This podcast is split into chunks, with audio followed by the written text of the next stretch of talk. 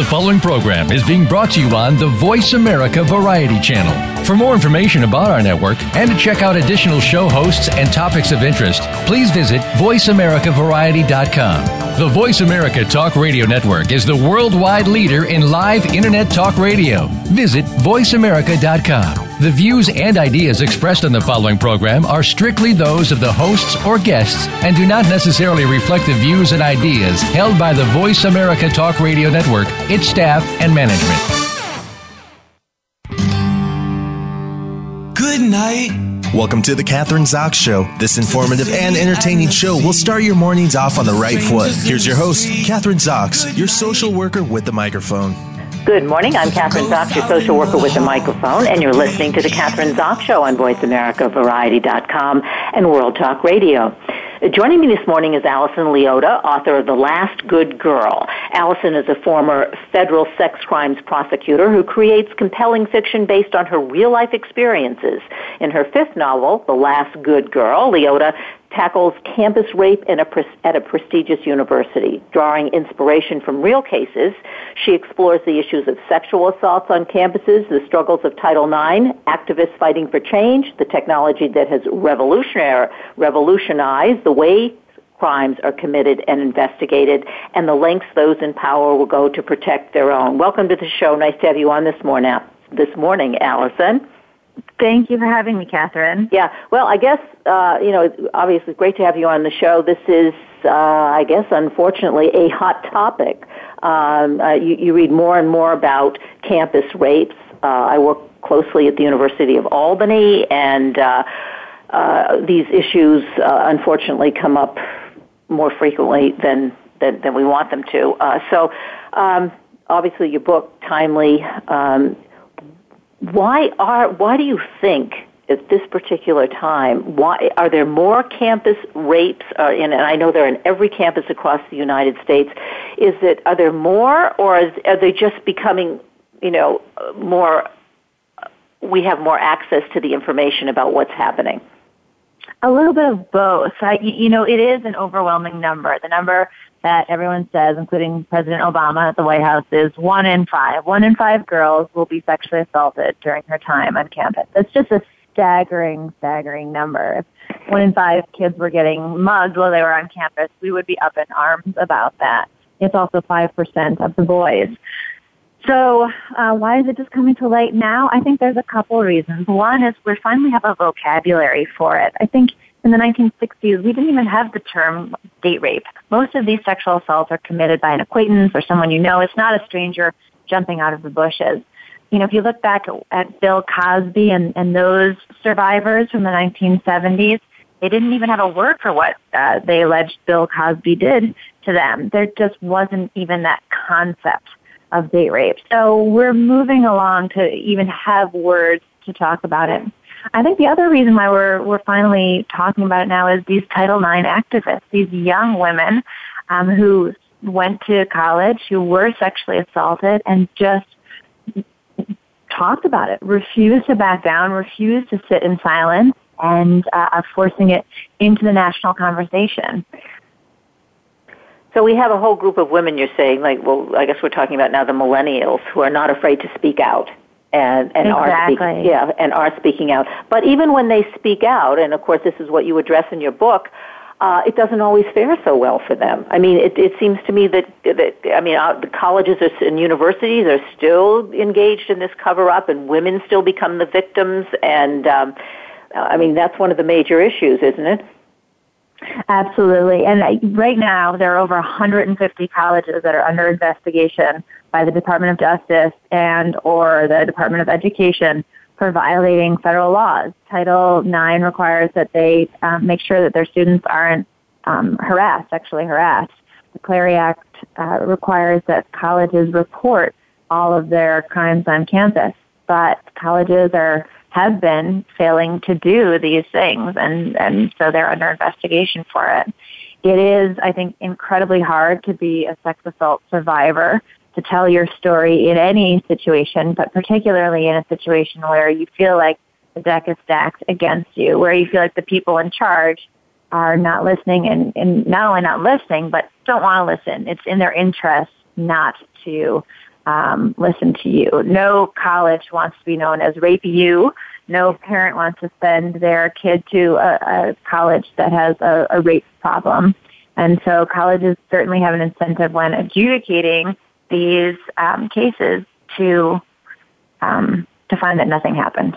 All right, so the, the colleges have a vested interest uh, interest in, in keeping and not letting anybody know about what actually happened. And I think I have one of the statistics here that Dartmouth College's application rate dropped 14 percent after a rape allegation.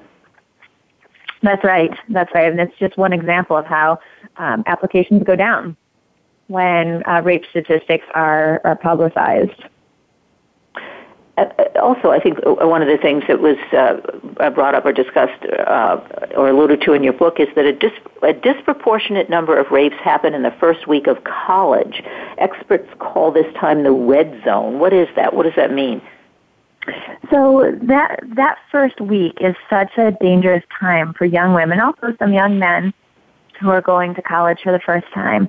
It, they're young. They may have never had a chance at freedom, the no curfew, they can stay out as late as they want, there's a lot of alcohol, and they're not experienced in the, the ways of college. And so this is, this first week of college in September is when a disproportionate number of these sex assaults happen.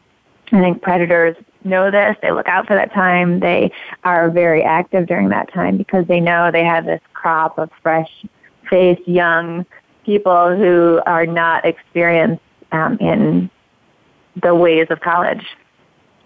Well, who are the rapists? Who are these young men? I mean, as you say, it's not the guy jumping out of the bushes or the the, the old man luring uh, older men luring uh, women uh, off campus. I mean, those those aren't the rapists, right? I mean, they are so, right. It's, yeah, and that's such an interesting thing. It was an interesting thing for me to learn because when I went to college, I went in the late '90s. Um, we were always warned about, you know, walking home late at night, and the straight the the worry was always the stranger lurking in the bushes, and he was going to jump out and, and get you. And we were always advised, you know, when you walk home, walk home with like a trusted male friend who, and that guy's going to keep you safe while you're walking home. And what I learned as a sex crimes prosecutor, and this is almost scarier to me, is that the guy in the bushes, you know, he, he is there occasionally. When he's there, it makes a lot of news. But that's not statistically, you are far, far more likely to be attacked, assaulted, raped by that nice guy walking you home, by the guy who you open the door to and, and when you're saying good night. So, um, so it's almost always an acquaintance. It's always someone you know, whether a good friend or just someone that you've met. And I don't want it to sound like, you know, every guy is just a rapist waiting to, to attack. In fact, it turns out that a very small number of boys are committing a very large number of the assaults. So they think it's six, about 6% of the boys commit 90% of the sex assaults on campus. So if a guy does it to you, it's likely he's done it before and it's likely that he is going to do it again.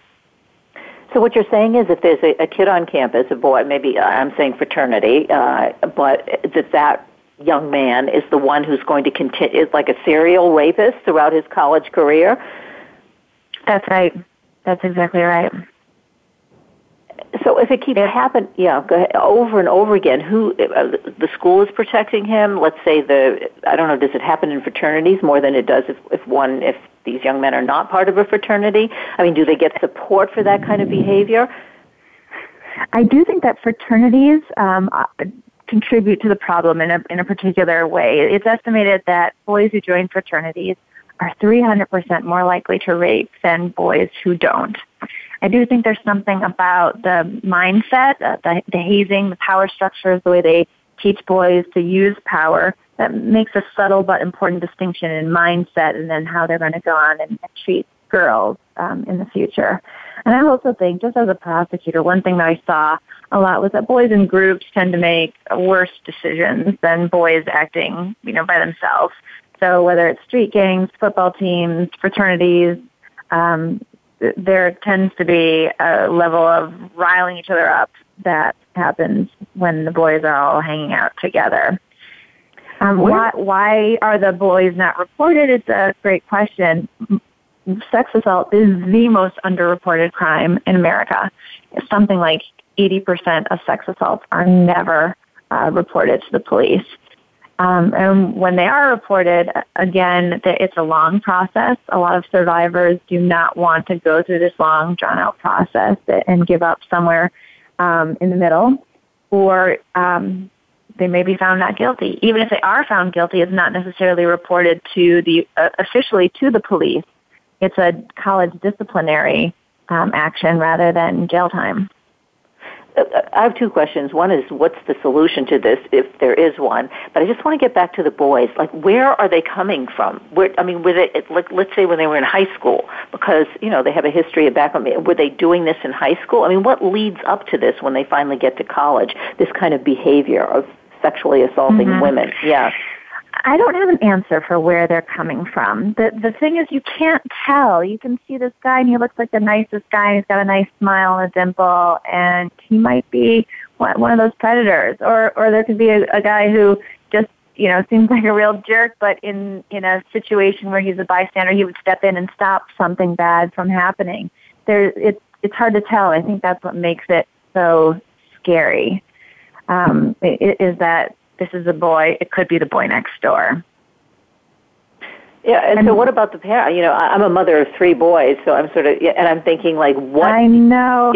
I'm the mother of two boys too. And uh, so I think it's so important that we talk to them about this, about um, that this is an issue about res- respecting others' rights. Even I have little kids now. I'm like, oh, when she says you have to stop touching her, you have to stop touching her. Like it's kind of a message we need to give them from the time that they're little guys, and then you know a, a stronger and, and obviously much more nuanced message and a conversation that needs to keep happening as they get older, and and to just talk very explicitly about. Um, sex assault, what it is, when you have to stop, the idea of, I, I think, teaching boys to get affirmative consent before they go forward. It's not just like keep going until you hear a no, but ask, is this good? Do you like this? How, you know, how, how does this feel for you? as you go along and make sure that the other person's enjoying it. I mean, I think it's it's kind of like just good manners and and you know a, a nice way to do things, but also to make sure that you're not committing a crime it's a difficult conversation, I think, and, and I, I agree with you. I think that is important, but it is a very difficult conversation for a lot of parents, mothers, to be talking to their sons. You know, they it's not Absolutely. an easy conversation to have. And I think, Absolutely. you know, yeah, I think unfortunately most don't have that conversation. Do, do you think there's anything that you could see in your sons, let's say, that would kind of alert you to the fact that maybe that he has the potential for, uh, you know, crossing the line and, you know, once he's away and at school and in a fraternity and engaging this kind of behavior? Are there any red flags? Oh, that's a great question. I, you know, with with these boys who do tend to be serial predators. One thing that they have noticed about them when, when self-reporting, when being asked, have you ever kept going? When someone said no, they will just say, yeah, I have, I have, and they don't see that as a problem. So I think if you see um, an attitude like that in your son, it's time for like a real big sit-down talk.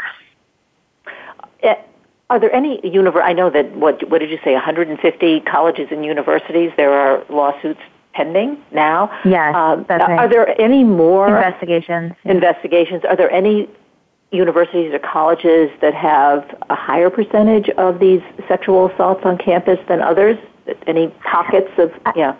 Yeah, I, I don't know uh, about that. I'm not sure that there's enough information to know who has the most and who has the least. But there are some resources online that parents and, and college students, whoever, can check out to look whether their college has been investigated, is currently under investigation, or is um, pending, or has had investigations in the past. There is the the White House Task Force on Preventing Sexual Assault has a state by state enforcement map showing where enforcement actions have been taken.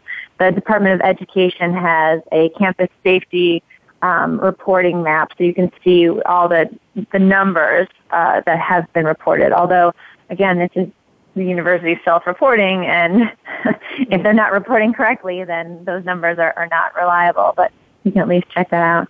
And the American um, Association of University Women has some great um, resources on uh, which on, on how to evaluate the safety of your campus. Okay. Well, as a prosecutor, obviously you have a lot of real cases that you can discuss. I mean, give us an example. I always like to have examples. I mean, some of these cases, because you talk about, um, you know, I mean, the great, the lengths that those in power, those in the universities and the colleges will go to uh, protect their own, and they will not, you know, um, and and so the the victim um, is never really able to, uh, I don't know what you would call it, get her just deserves, but. Um, so, give us some examples, like uh, in, in terms of cases that you've prosecuted. Well, if it got to my desk, the prosecutor's office at the U.S. Attorney's Office, I mean, that case wasn't one of the problems. That's one of the ones that made it. so that that was good. But I, the the example that I would point to happened just in the last couple of days. There have been these um, reports coming out of Brigham Young University where these a, a number of girls have come forward reported to Brigham Young University that they were sexually assaulted while in their dorms or on, on campus or uh, off campus parties. And in response, the university sanctioned the girls, punished the girls for violating their honor code. That's a horrific example. I mean, uh, I mean, it's a that's so and where does that stand? I mean, this, what, this just happened a few days ago. I, I, yeah, I did. I read about that. But so now, where do they go? Where do the girls go from here? I don't know where the girls go from there. I mean, it's it's a horrific situation for them to be in, and they're in the midst of it right now. As as America is having this conversation about sex assault, and and this awareness is coming bubbling to the surface, that the university would choose to do that at this, time is really extraordinary but it does show how deeply entrenched these attitudes are. So I guess the next question is: so where where do we go just as a society? Because do you think? I mean, a lot of things. Uh, I think. Don't you think culturally, in terms, also kind of contribute to all of this kind of behavior on campus? I mean, there are certain things that, just as a culture, that we condone um, that allows this kind of behavior. Can we talk about that?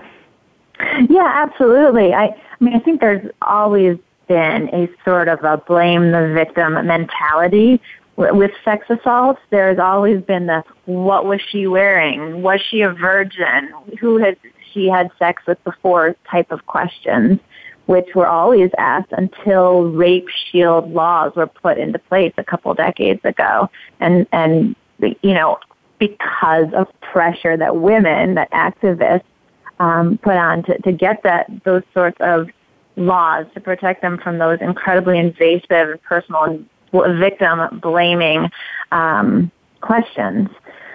Um, I, frankly, I think it's in, in part because sex assaults mostly happen to women, and uh, laws are mostly made by men, and so they're going to favor the, the group that made the laws.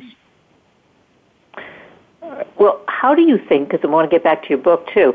Like uh, the last good girl, and it's a novel. So, how do you think that would? how yeah. does that impact? Yeah, on helping us to gain more of an awareness of, of what right, is happening. Right. Well, yeah. Thank you, Kathryn, for bringing it back to the yeah. novel. The Last Good Girl, it, it is a story. It's meant to entertain. It's meant to be something you can lose yourself for a couple hours in. I, I love a good novel. I'm such a bookworm, and my favorite thing in the world is to curl up with a good story, and that's what I tried to do with The Last Good Girl. Obviously, um, the, it's a big issue, college sex assault, and that is definitely a thread throughout the whole thing. But mostly, what the book is about is it's um, it's supposed to be a story you can read and, and enjoy, like on the subway or the stairmaster. The sort of book that I would want to read. It's the sort of book I, I try to write. Well, and also, this book is part of a series. It is. It's uh, the fifth book in a series uh, starring a sex crimes prosecutor in D.C., like I was. Um, it uh, it's a standalone though, so you can pick up any one of the books in the series, and they're meant to just stand on their own. You don't need to have read the first four, and uh, and just pick it up, jump in, and enjoy. Well, as I understand it, you've been dubbed the female John Grisham, but your goal is for Grisham to be dubbed the male Allison Leotta. I like that. yes, that's when I'll know I really made it. well, all right. So then you're, yeah. Well, I, I guess we'll, we'll see. Well, with this book, but it, it sounds like that may be the case, right? So, uh, in your own background, I mean, as a, I, know you went to Harvard Law School, and uh, you know you've had this outstanding career. Was there anything in your background that actually got you, you know, uh, interested in this particular area of law? There is, but it's not what people expect. My dad was a federal prosecutor in Detroit. And he uh, just came home. He loved the job. He loved kind of having the eagle on his shoulder. Uh, lawyers mostly have to represent their own clients' narrow interests, but prosecutors have a special role of like always trying to do the right thing. You're not getting a, trying to get a win just a win. You are trying to go in every day, figure out what's right. That's the hard part to figuring out what's the right thing, and then you get to do the right thing. It's a luxury most lawyers don't have. My dad had amazing stories. He loved what he was doing, and that I think rubbed off on me, made me want to go into uh, federal prosecution as well. So he was your mentor? My role model, my inspiration, absolutely. yeah, my first job was at his law firm, filing. I took that filing very seriously. yeah. uh, my father was a, a trial attorney attorney as well, and I also was filing at his office, and then I became a social worker. So, ah, yeah. So, so maybe you had a similar experience. It sounds like. Yeah, yeah. I mean, it was. Uh, yeah, I did. I, I worked for him for in the summers um, in his library. But uh, yeah, so he was. But uh, uh getting back to your father, so he was a federal po- prosecutor. That's what you wanted to become. So uh, talk to us a little bit about your history, though. Then, okay, so you went to Michigan State. And yeah, and then directly to Harvard Law School. Right. Yep, and then I um, my dream job was working for the Department of Justice. I was super lucky to get in um, right out of my clerkship, and then I got into the U.S. Attorney's Office in D.C. And there were two tracks there. You could go the track um, where you prosecute um, general crimes like guns, drugs, and then culminating in the in the highest level of crime, homicides or you could do the special victims crimes, crimes against children, domestic violence, and culminating in the most serious of those crimes, felony sex offenses. And it was it was an interesting experience because in my class of I don't know maybe twenty or thirty young lawyers who were starting at the same time, uh, all of the guys wanted to go into the homicide section, and all of the women wanted to go into the sex offense section. So much so that um, it was called the pink collar unit. That's very interesting. Yeah, very different uh, perspectives, very different goals. What about okay? Now the fact is that now you've become an author as well. So how did you kind of segue into that?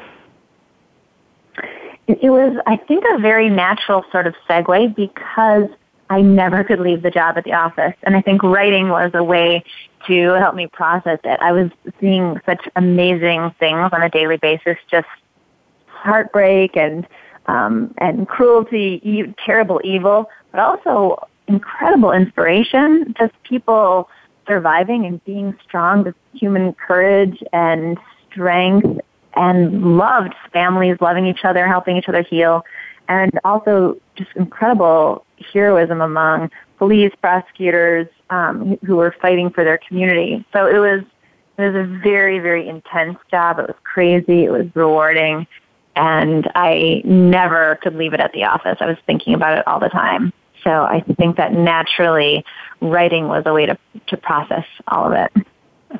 So how do your sons feel about what you do? I try not to talk to them about it actually. They're young. They're pretty young little guys. They're in elementary school. And so um, I, I'm slowly introducing them to to the idea they don't they don't even know what a sex crime is, and I'm actually trying to keep that from them for a little while. But we talk about the the good the good guys and the bad guys, and trying to protect people, and uh, they think they think that's great.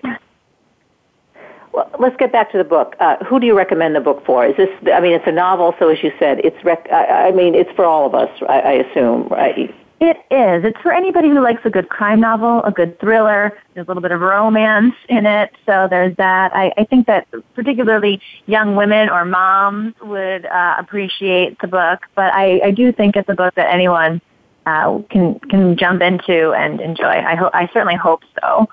Yeah, as well as the rest of your book uh, in the series, I guess, right? There were four or five other books that came before this one. Yes, right, right. So anyone who likes Grisham or Patterson, James Patterson, or the Lin- Linda Fairstein or Lisa Scottoline, um, Gillian Flynn, I think would enjoy these books. Alice, okay, let's, I want to make sure that listeners, obviously they can buy the book online, Amazon bookstores everywhere, and also go to your website, AllisonLeotta.com. Uh, any other places that we should be going to besides your website to get more information about what we've talked about on the show today? Um, or if anybody finds themselves in a position on campus like some of these women who haven't spoken out, what do they do? How do they do it? Right, absolutely. Well, I think those other links that we talked about, the White House Task Force on Sex Assault, uh, is a, a, great resource. There's all sorts of links um, in there to, to, find your local resources as well. RAINN, R-A-I-N-N, the Rape and uh, Incest Network is a great place to go. And um, the, I think the the main one of the main places to go right now for campus sex assault is that American Association of University Women. A lot of great resources there too. Okay, and I assume are you lecturing uh, around the country? Or I know you're promoting the book, but also do do you uh, do uh, lectures on campuses? I know you know you are obviously promote, promoting awareness on this topic. Yes, I, I go wherever I'm asked. I, I pretty much show up. So yeah, I'm, I'm on a tour right now, and there are a number of events. And those are on my website as well. Mm-hmm. Last question: Any surprising any surprises that you've gotten from any of when you actually go on campus and when you talk to some of these young people? Um, yeah, you know what has surprised me is how much people want to talk about it. How many people have come to me to say this this is what happened to me. The, the what you write about in this book is what happened to me and thank you for writing about it. Thanks for talking about it. And the reaction has been incredibly emotional and, and strong. I've written four other books and I, I'm always happy to, like, so happy to hear from fans who like the book, but this one seems to really hit a nerve and that's, um, it's gratifying to hear that especially survivors have connected so strongly to it. Great. Well, it's been great having you on the show today, and obviously we got a lot of information today. And you know, I recommend that listeners go out buy the book, The Last Good Girl, Allison Leotta, um, and um, I know you're going to accomplish your goal as uh, you're going to be the uh, male um, male John Grisham. Um, Thank you, Kathryn. Or, yeah, Thank you. Or, I, yeah, great having you. Uh, we're going to take a break right now. Uh, I'm Kathryn Zox, your social worker with a microphone, and you are listening to the Kathryn Zox Show on VoiceAmericaVariety.com and World Talk Radio. We'll be back in a minute.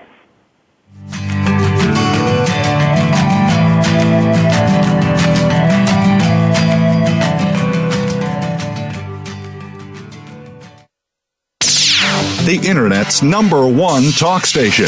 Number one talk station VoiceAmerica.com.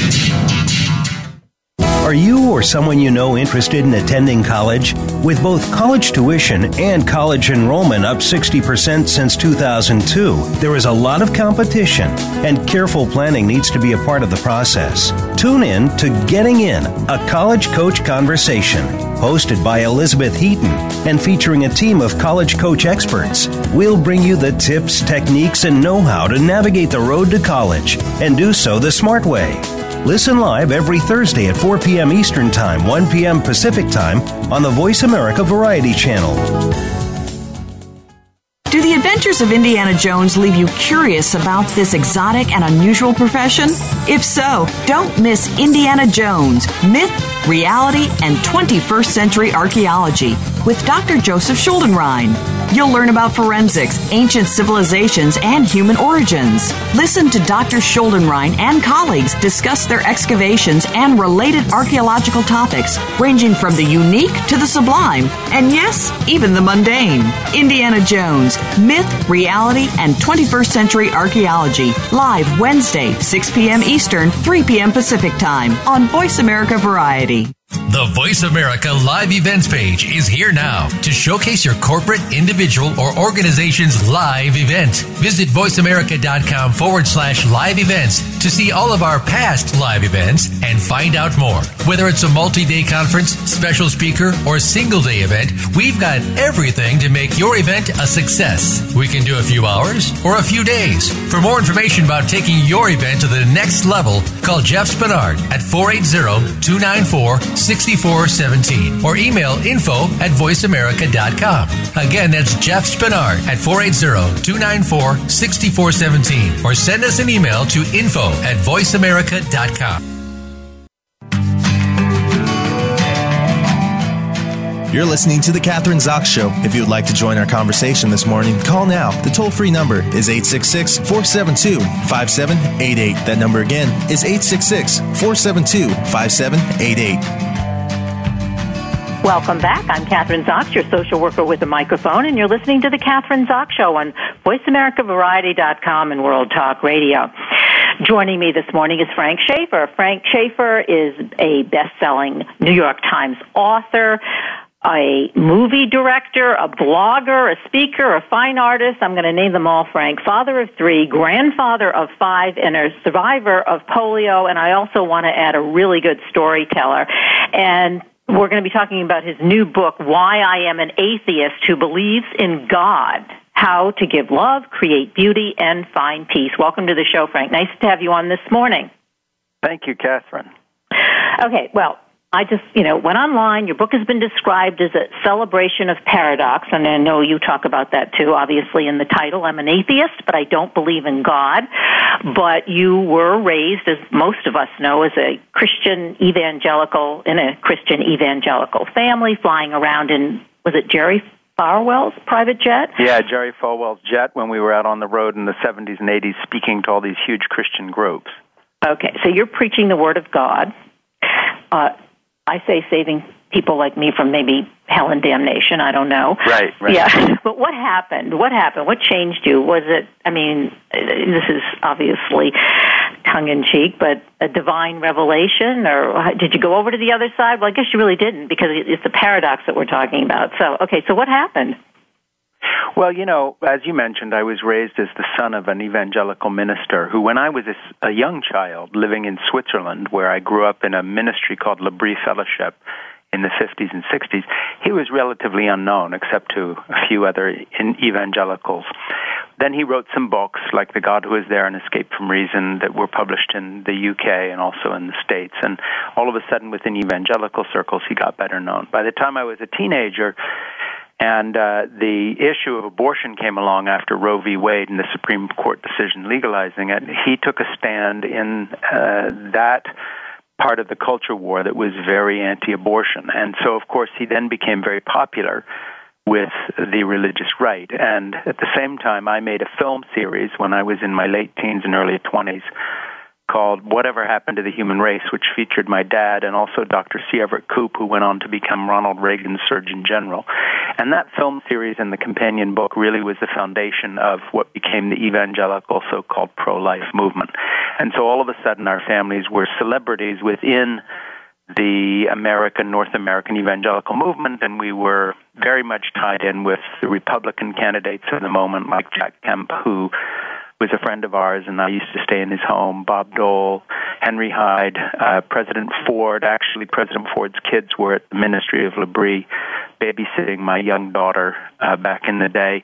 And so, all of a sudden, like a lot of evangelical leaders, we became very much part of the rise of the religious right as it gradually took control of the Republican Party. And of course, if you fast forward today, that right now you have this oppositional group to, say, Barack Obama that is typified by the Tea Party. And if you look at those numbers, 70% of them are evangelical right wingers, uh, Fox News viewers, and so on. Back when I was involved with the movement in the 70s and the 80s, this is you know before Fox News and so forth, but um, it was very much the beginning of the movement that right now is is the religious right and so on. Um, when I got out was after my dad died in 1984, And uh, I began to really realize that I'd wanted to be an artist and a filmmaker, and I'd been raised in an evangelical community, but it wasn't about right wing politics. Um, for better or worse, it was about reaching out to what we regarded as the lost, quote unquote.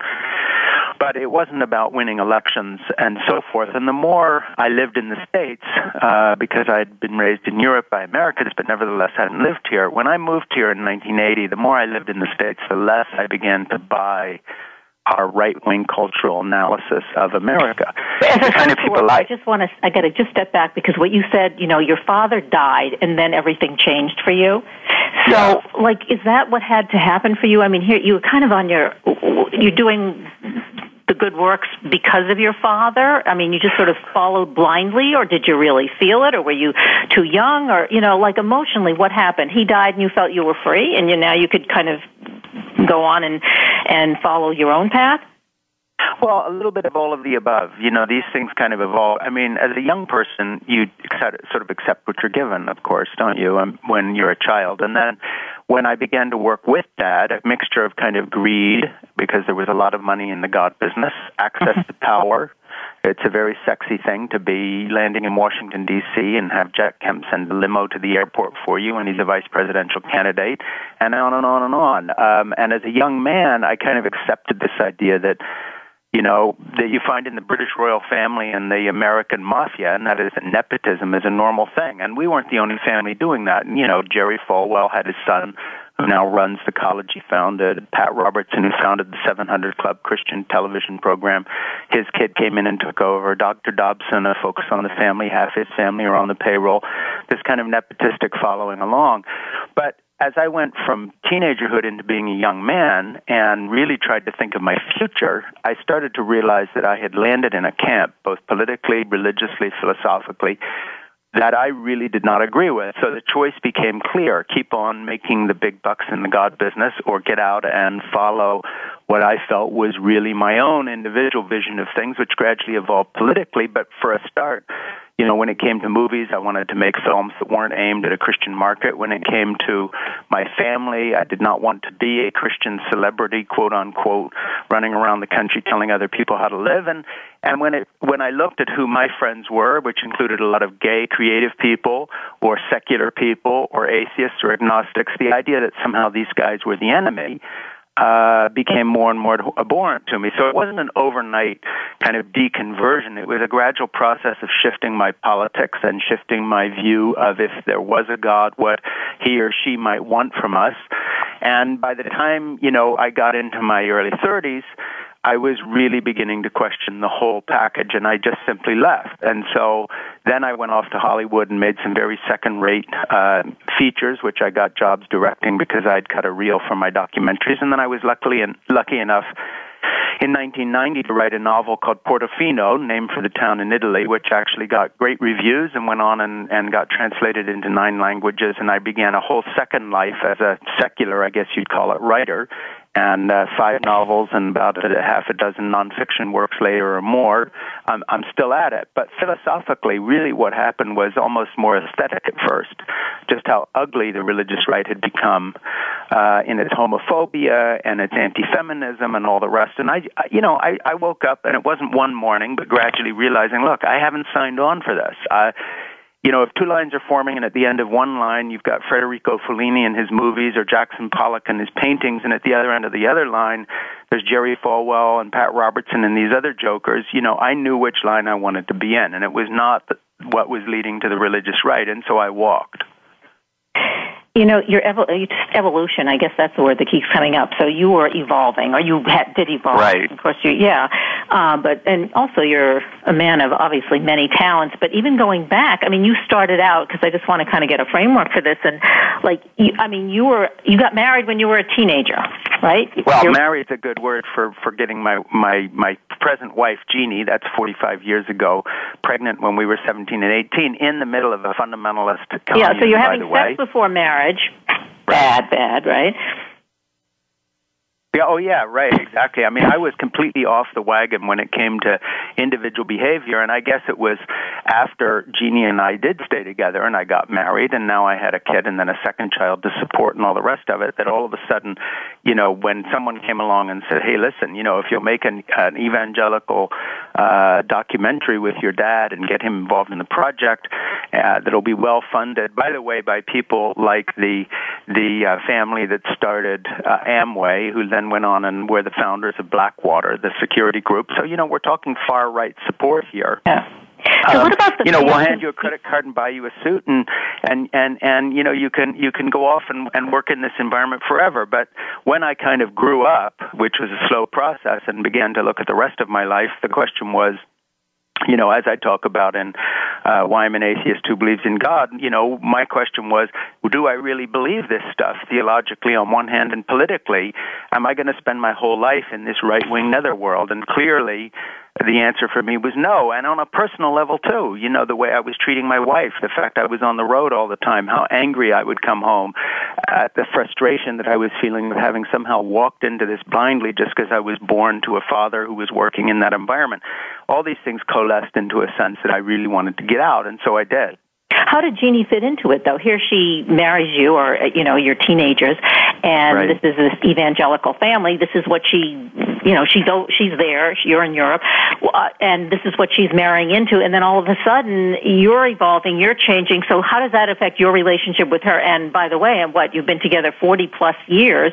Right. Uh, yeah. So what did that do for your relationship, or with your relationship, or because that had to change Sure. Well, it actually made it a lot better. It's the only reason we're still together, really, because the thing is, Jeannie came from a liberal, nominally Roman Catholic San Francisco family. Her dad was a lawyer. When she came to the, our ministry, it was really by chance. She had walked in the door because a friend of hers was there that her sister and her knew, and she was a, a high school student who was getting a, a present from her parents to travel in Europe as a graduation gift, and her sister, who had just graduated from Berkeley, were traveling. They had no clue where they had walked into. It was just a free place to stay. That a friend was there, and that's how we met. And so, you know, she she went with the program. This was you got to remember, this is the '60s. The the Beatles were out in India doing their Maharishi Yogi thing. Yeah. Um, people were on all sorts of spiritual treks all over the globe so that was cool. You know, she was in a she was in a, a ministry, but it was kind of an open community and uh, not too strict. Although the theology was very evangelical. So for a while, basically because she had an interest in me and so forth, we, I guess she bought into it. But as the years went by and my frustration level grew and she never obviously got with the program in a full way, really it was her urging, for instance, that I bail. Uh, she didn't insist on it, but she was mightily relieved and so were her parents. Um, obviously they'd looked at her as if she had joined some weird cult, which more or less she had in a way from their perspective. And so the, the the weight on her side of the family was in the direction I went in anyway. So there, you know, far from meeting resistance, there was a sense of relief, and yeah. and that's where we've been ever since. So a lot of support. So uh, yeah, I mean, yeah. I mean, just to put it bluntly, I guess the fact she was in love with me and we were having babies, you know, people put up with a lot of crap yeah. from from family to to stick with the program. I That's mean, true. let's say I'd been in a business she hated, she would have she would have stuck with it. But the thing was, it was really good for us and good for her and good for the children when I got out, and I'm just glad I got out young enough so that I could carve out a completely different life for them and for me. Yeah, which you've done. And I mean, in the book, there's so much which I want to talk about actually, your Yeah. family, because the babies and your grandfather and you're actually, uh, I don't want to say surrogate father, but you're a grandfather who really is with the, your kids, one on one, your grandchildren, two of them, I guess, uh, every day.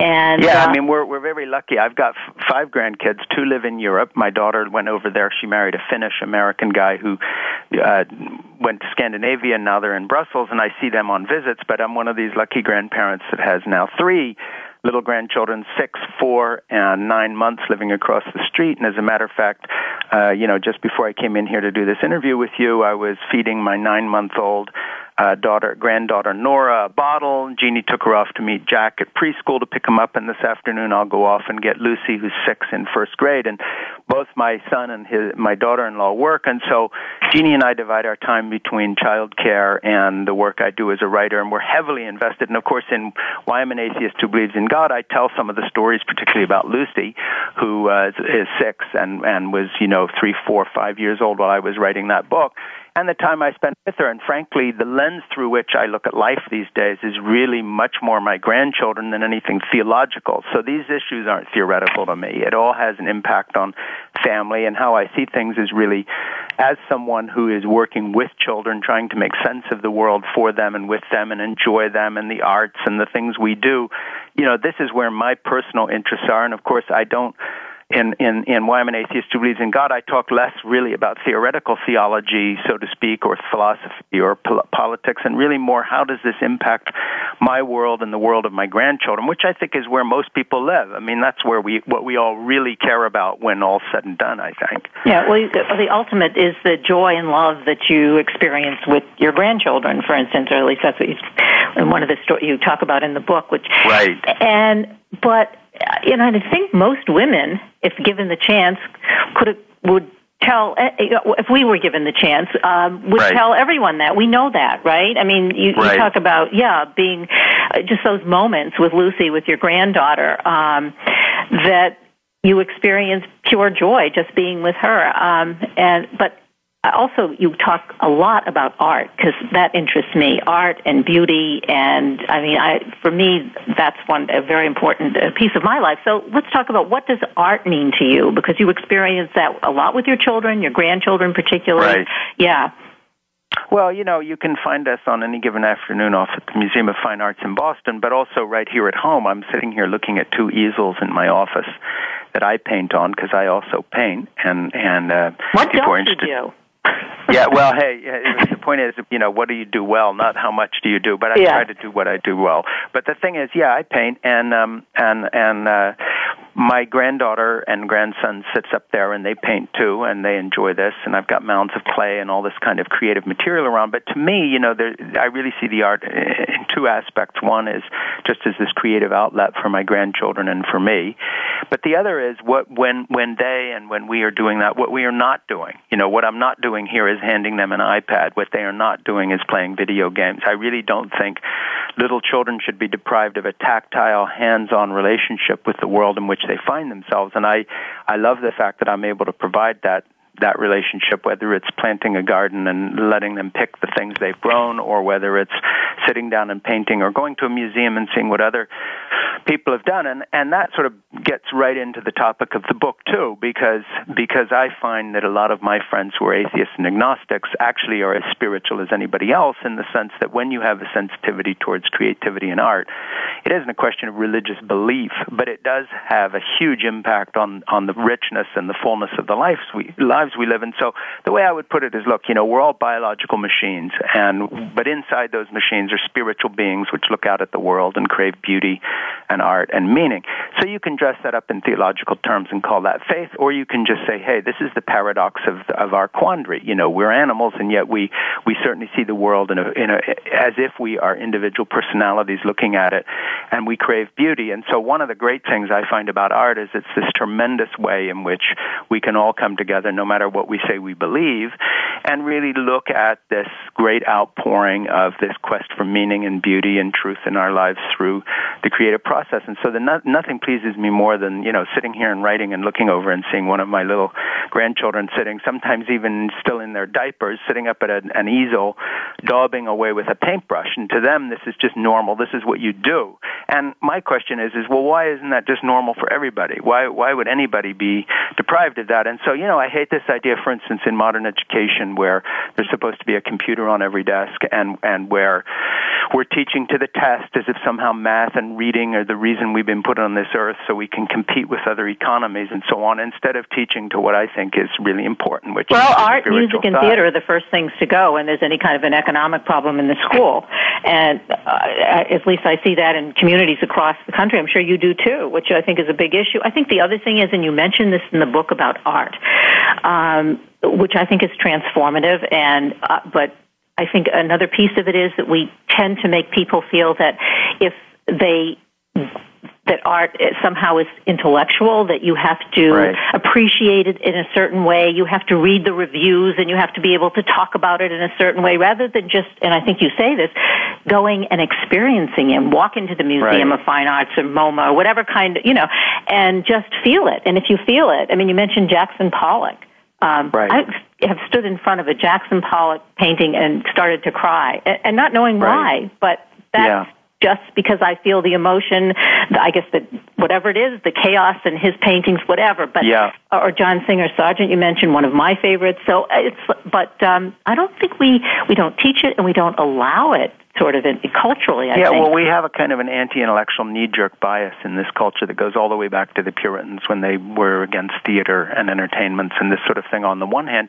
but then there's a mon- modern phenomena too that has nothing to do with that, which I think is a tragedy, and that is art used to be very aligned with craft. It was a working-class activity. People started out as silversmiths, for instance, in the Italian Renaissance in Florence and Siena and places like that.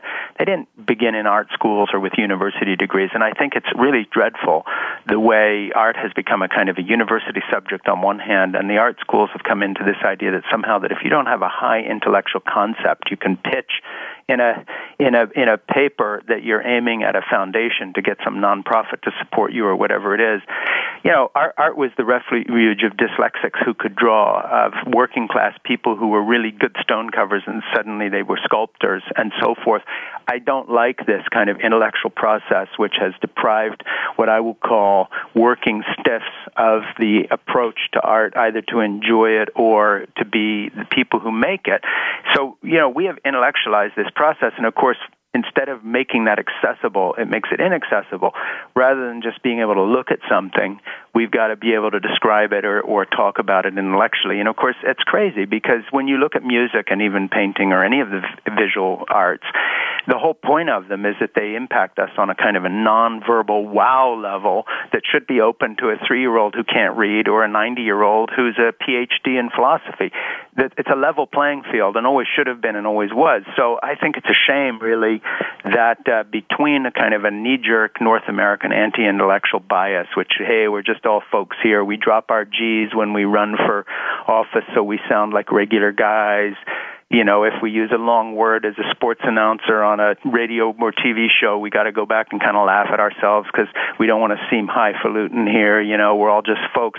That kind of thing on one hand, but then on the other hand, the intellectual community, which has turned conceptual art into such a high and rarefied thing that if you don't read the long wall notice explaining it next to a couple of overturned armchairs in a gallery, and you're not sure whether that's the artwork or whether the maid just hasn't finished cleaning yet, you got to read the wall notice to know what the intellectual import is. That too, I think, has really gotten in the way of our enjoyment of art, and probably has hurt the funding of art as well, because the, the most people don't take that terribly, terribly seriously, and they're thinking, well, we're not, you know, we're we're not going to get into that. So I I think a good wander through a museum, whether it's modern art or or something quite ancient and let kids do what my dad always did, which is let me find the things that really interest me. And what I do with my granddaughter Lucy when we go down to the Museum of Fine Arts and we we vi- revisit Singer Sargent's painting of the Boit daughters um, in Paris. You know, it's a 19th century piece of art. But then you know she runs downstairs and looks at a a Dale Chihuly glass structure, which is totally abstract, kind of a Jackson Pollock in glass, if you were. And she loves that. And I never tell her, hey, one is modern and the other is old. We just look at it and let her uh, bask in in those creative things. So, uh, you know, I think this is a great way to to not only for children and families to do things, but I also think that it's just a terrible shame that we're all about commerce and and the economy to the point where we're actually undermining the very reason why, you know, having an economy at all makes sense, which is to appreciate things that give a richness to life. So, how do we change that? I, I reading books like yours. Yeah, read books like mine, and and and and you know, if you're a grandparent, um, I mean, seriously, this sounds facetious, but you know, don't don't just move to Florida because you're sick of shoveling snow if you're near your family, and if you're a person trying to bring children up, realize that that uh, you know this individualistic Ayn Randian kind of way of looking at the world, where you're this great striver and you're going to go off and make money, and that's the biggest thing you know, actually community really means something. And so, you know, when you just roll back a little further in not just our history but world history, you find it was normal for grandparents to be helping to raise children. You know, families just just up stakes and split. So I think a little continuity in our lives, a little common sense, a little appreciation of, of, of spirituality, whether it comes packaged as religion or not being the point, but when it comes to art, and then a, an emphasis on a kind of hands-on, unmediated, tactile relationship with the world. You know, hand a kid a paintbrush, take that stupid iPad away. Uh, you know, don't stick them in front of a screen thinking that baby Einstein will make them smart. You know, walk around the kitchen table, let them nap in your arms, listening to uh, Handel's water music. Let that be the environment you know, I don't know why we keep thinking we got to dumb everything down for children. I mean, why is a Disney jingle more, more suitable than Handel? Why do we think we've got to show them cartoons before they have really looked at people who could draw? It doesn't make any sense. So, you know, well, and why do we, we take? How about when we take uh, kids or children on vacation? Why do you go to Disney World, or why do you go to some, uh, you know, park with right. uh, roller coasters and all that stuff? Why don't you take them specifically to a museum? Why don't you go to the Clinton exactly. Museum and see the Chihuly exhibit, which he had beautiful glass exhibits. Why don't we?